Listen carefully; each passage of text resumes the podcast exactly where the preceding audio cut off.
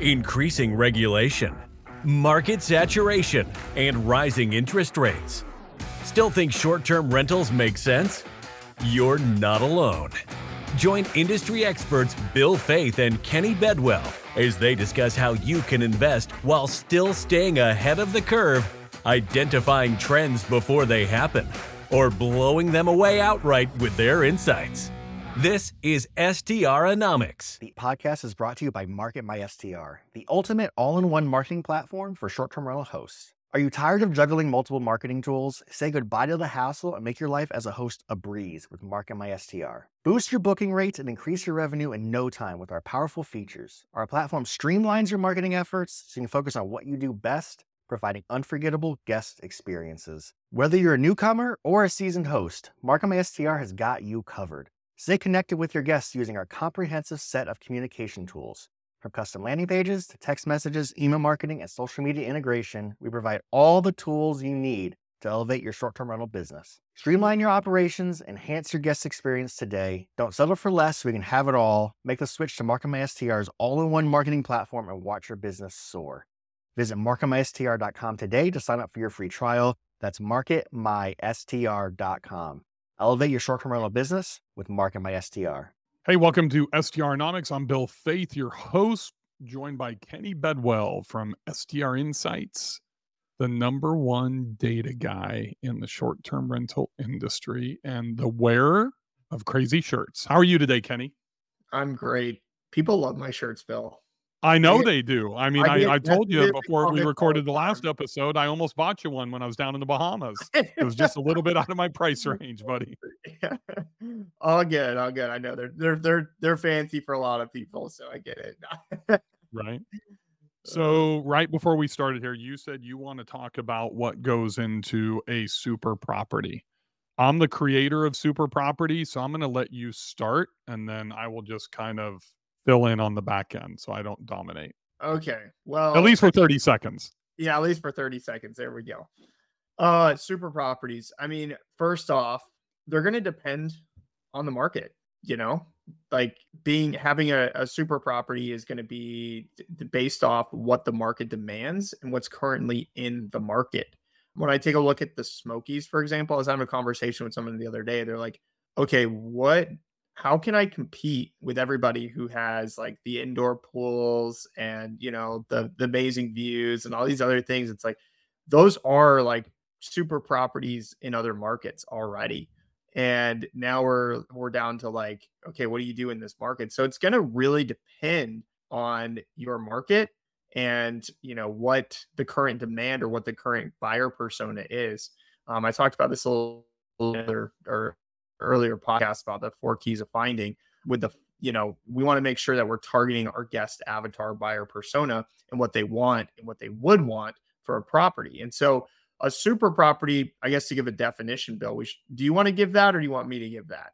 Because I mean, you're the one who coined the term. Yeah, you coined the term, so go ahead. A super property is redefining luxury first and foremost. And I use the term redefining luxury kind of to piggyback on what you said. The number one thing that goes into it is finding the market that you want to invest into to build a super property, which is, so really it has to do with mindset. It's a different mindset than somebody that's looking for the best deal in the highest recommended market on social media. I go the opposite fucking direction of that every single time.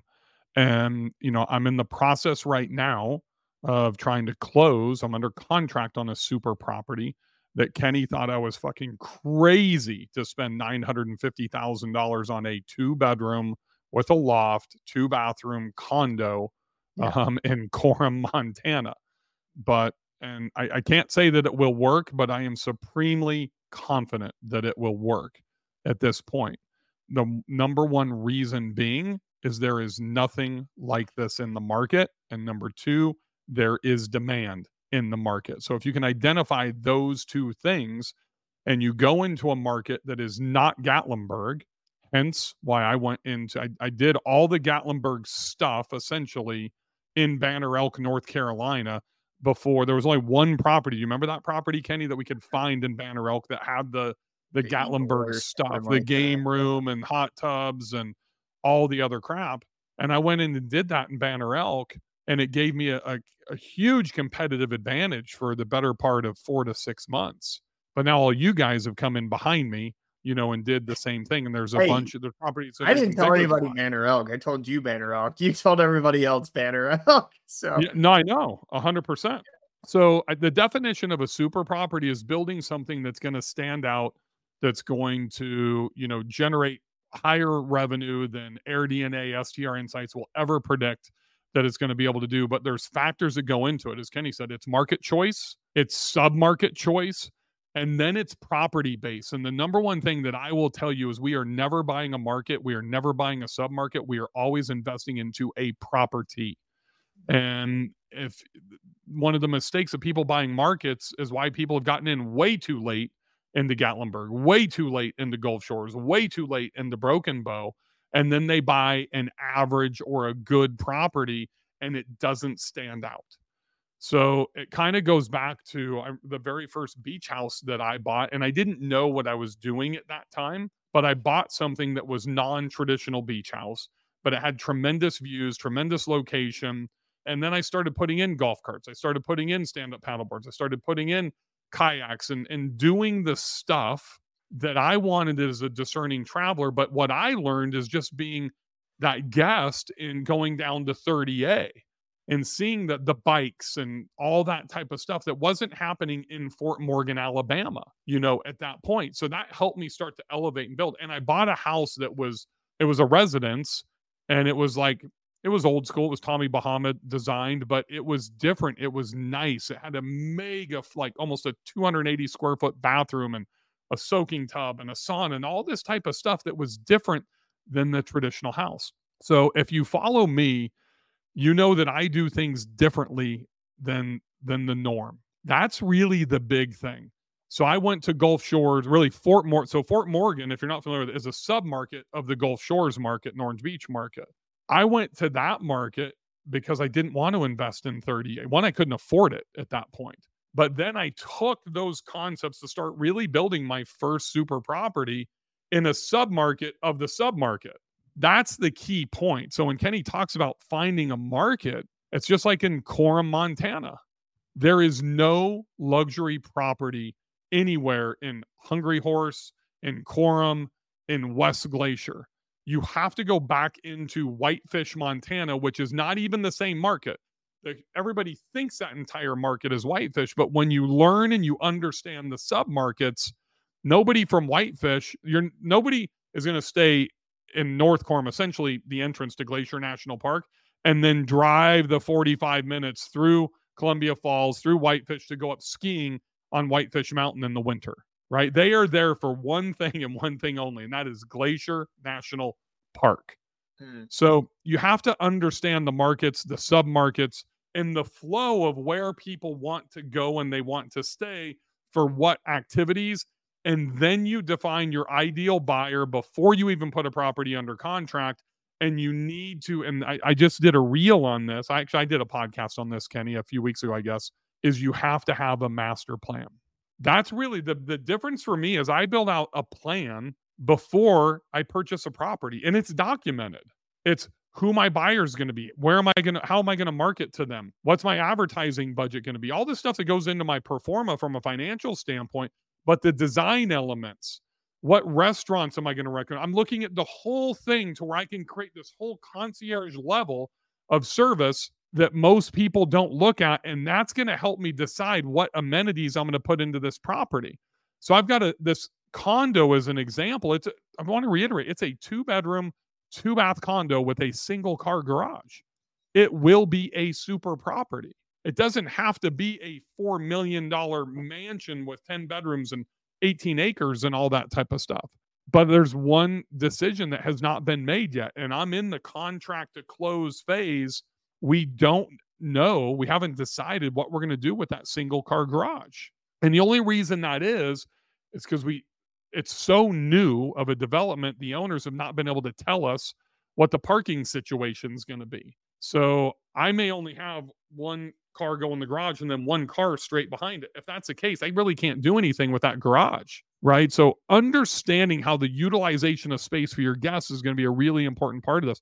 There's two spots off to the side of where ours is. If I can have my guests park in that, then I'm going to convert the garage into game room or, you know, activity room or whatever it's going to be. So that whole vision happens before going under contract, and then that whole contract to close, because I still do have time to back out. That's one reason why every single property, Kenny, I put under contract, I always have an out on financing, even after the due diligence part. Even the properties, the handful that I paid cash for, I tell them I'm financing, and I always have that as a contingency, because if I can't figure this out right now, then that may or may not break the deal, if that makes sense, because I have to check that box in my master plan.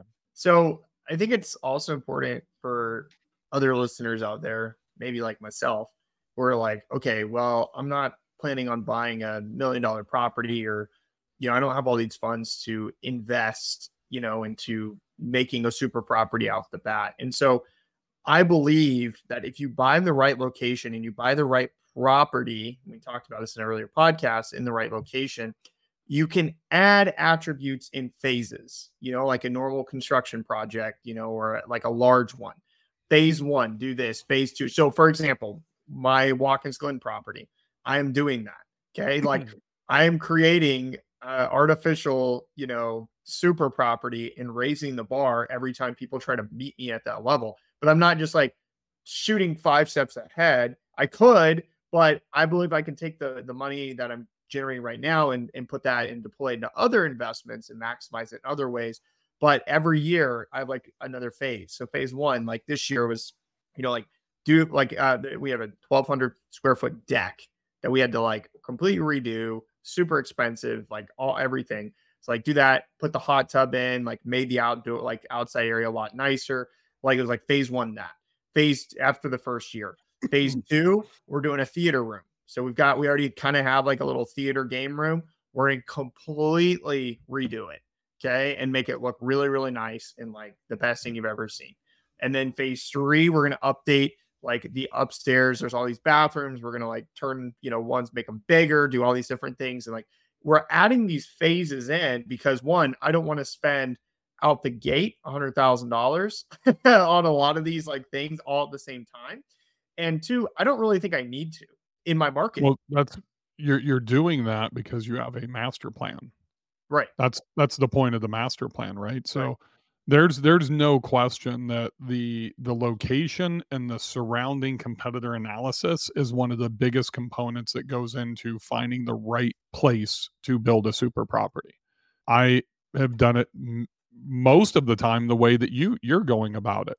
I just happen to be in a position today that I wasn't in when I first started investing into short-term rentals to be able to do it. So, I mean, I remember exactly what you're talking about, Kenny, with my Bella Vista property, that first beach house.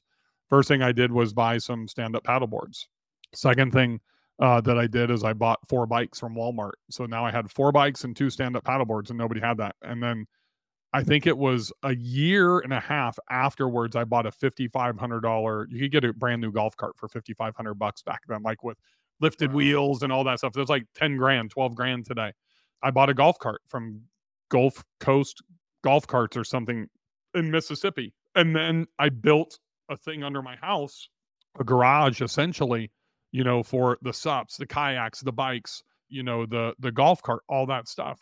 It's the small things that can make the difference. It's like if you already have a deck and you have a hot tub and it looks plain Jane, literally go to Home Depot and buy some 8-foot, you know, 4x4s and put them around the hot tub or whatever, and go to Costco and string up some string lights, you know, to give it that little bit of pop, right? It's taking the one thing that I see in properties, Kenny, all the time are bare walls. I see shitty bedding, like upgrade your bedding at $100 a bed. If you have a 4-bedroom, it's $400. And then go to Wall Sauce, go to one of these, you know, wallpaper mural places and get a $600 or $800 mural and put it up behind the bed and tie it into the theme of the house and make it look nice. These small things that can make things stand out. Does one thing turn your property into a super property? No, but then if you stack on you know, probably a $250, $300 small investment into a coffee bar, right? And if it's about value stacking, that's really what a super property is. And a super property is not just buying the most expensive, luxurious house. It's buying the best location in typically a market that doesn't have super properties. It's why some of those properties, like in Hot Springs, Arkansas, you know, that John has showed us, that absolutely annihilate the numbers that blow both yours and my mind, but nothing exists there besides that, right? Right. So, but it's continuing to stack value. That's really the key. You don't do one or two things. It's not just murals. It's not just coffee bar. It's not high-end linens. It's any of that type of stuff. You can do all of this stuff. My wife prides herself on doing, you know, Restoration Hardware level design on a HomeGoods budget. So like Kenny, we average 8 pillows per bed. All of them are bought at HomeGoods. Like, we're never ordering high-end pillows, right? And we always use king-size pillows. Even on twin beds for kids, king-size pillow goes onto a twin bed. And that gives me marketing cachet. That puts another bullet in my chamber about high-end bedding. It looks great in photos, right? We use white everywhere. Every single property that we have, whether it's co-hosted or owned, every duvet, bedspread, coverlet, whatever you're using, triple sheet, it's all white. And then there's white with accent European pillows on it. And there's, you know, throw blankets that have color that tie into the design. Cheap stuff, you know, that you can do. Go buy a $49, you know, a Mr. Coffee, like K-Cup, and a couple of other things, a frother, whatever. Spend less than $100 and put it literally on the credenza next to the TV or someplace in your master suite. And in your marketing, in your listing, let your guests know that you have a coffee bar in the fucking master suite and take a photo of it. Nobody does that. I've got it in every one of my master suites. So I have 2 coffee bars. If I have multiple en-suites with king beds in it, I'll spend that extra $100 to put multiple coffee bars in there. That's the shit that nobody does. And that's what creates super properties. It's not just about a pool or a hot tub. This is what I'm talking about in redefining luxury. You can take a $400,000 property and you can turn that into a super property as well. It doesn't have to be a $950,000 condo. And I want to add here too, everything that you're talking about is going back to the master plan thing, but it's strategic in a sense that it has a positive ROI. So we don't just go and spend $100,000 to spend $100,000 to make a property look nice. We spend it. It's very strategic. And I keep telling people that, you know, there's diminishing returns on adding things to your property. So if you add every single thing to your property, it doesn't make sense at a certain point. So you've really got to judge, and if you're strategic about it, like you said, the master suite coffee bar, you know, and you actually plan to market that, there's an ROI that will be given for that strategy. It, you know, obviously very small, but it was also only $100 investment. So, but you've got to think about that. If you just throw that in there and there's no pictures of it, do you really expect a high ROI from that? Probably not. And that goes to, you know, the murals and, you know, adding larger items into the property, amenities and design to furnishing budgets. Like, be strategic on what you do. A good friend of ours is looking at his property in Asheville, and the design budget's $150,000. I'm like, dude, what are you getting in that property that's warrants $150,000? He's like, well, we're doing some murals, we're doing some other things. I was like, that's great, but there's other properties in that market with murals. Like, what are you going to do to differentiate? And he's like, well, we're either in this space here, we're either going to do a game room, or we can put in one of those like mod pools, which are like those container pool things. You know, Mike from Mastermind has one of those. So, and I'm like, dude, the mod pool is going to be so much more beneficial than like, sure, a game room is important, but like put that in a corner in a bedroom somewhere. Like, just the mod pool is like at the same budget price. If that's what you're telling me, that's going to make you more than just a simple game room that everybody already has. So it's just like, be strategic and remember the ROI when you're looking at building a super property in your master plan. One of the very first videos I did was about calculating that ROI like 3 years ago when I started doing this. I don't know if you remember when I built my outdoor fireplace at my first lake house, like right on the water. But I'd done the research and nobody had that. I'm going to flip back to my Montana house, my riverfront property cabin that I have. I spent probably $22,000 to $23,000 adding on to my deck and then dropping in a hot tub. And then literally next week, my barrel sauna goes up next to my hot tub. I don't need that there. I didn't need those. I didn't need to spend that amount of money to turn that property into a super property. All we needed to do was update the interior. And we did do a remodel in the master bathroom that I probably didn't need either, which was like $18,000. So literally I've spent close to $40,000 on this property that was not needed. That was an investment for me and my wife from a personal asset standpoint, because that will be the property that we spend the most time in retirement, and probably now even before we retire. We'll fly there more than we probably drive down to our lake house for vacations because we love it so much and we can't afford it today. I couldn't afford it when I first started doing this. And I will not see a return on investment on that $40,000, most likely because I was already going to be at the top of the price point that I can max out with a 3-bedroom, 2-bath property. The value proposition on that property is the proximity to the river, what you can do in the river, the views, everything that's there. You can't replace that. It's not like it's 30 feet above the water and you go down a cliff and you can't fish and all those things. So I just want you to understand, and that's one of the problems, Kenny, that people see what everybody else is doing on social and they don't understand why it's being done, behind the scenes. And most people don't have a why or haven't done the research or don't understand what the ROI is going to be. If I was just going to do a hot tub from an investment standpoint, I would have bought a $10,000 hot tub and put it on the existing deck, right? I wouldn't have expanded the deck. I wouldn't have done all that other stuff. So calculating that ROI, doing that research ahead of time, and then maximizing your budget, I could have taken that $40,000 and allocated that to another purchase and got a better return on investment than that. So I just want to be clear to kind of corroborate what Kenny was stating. You have to have a why, you need to do the research, and you need to have financial justification of those investments. Cool. Kenny gave you the head nod. That means we're done. We're done. We hit that. Awesome. So hopefully that gives you some more clarity on a super property. Anybody can do it.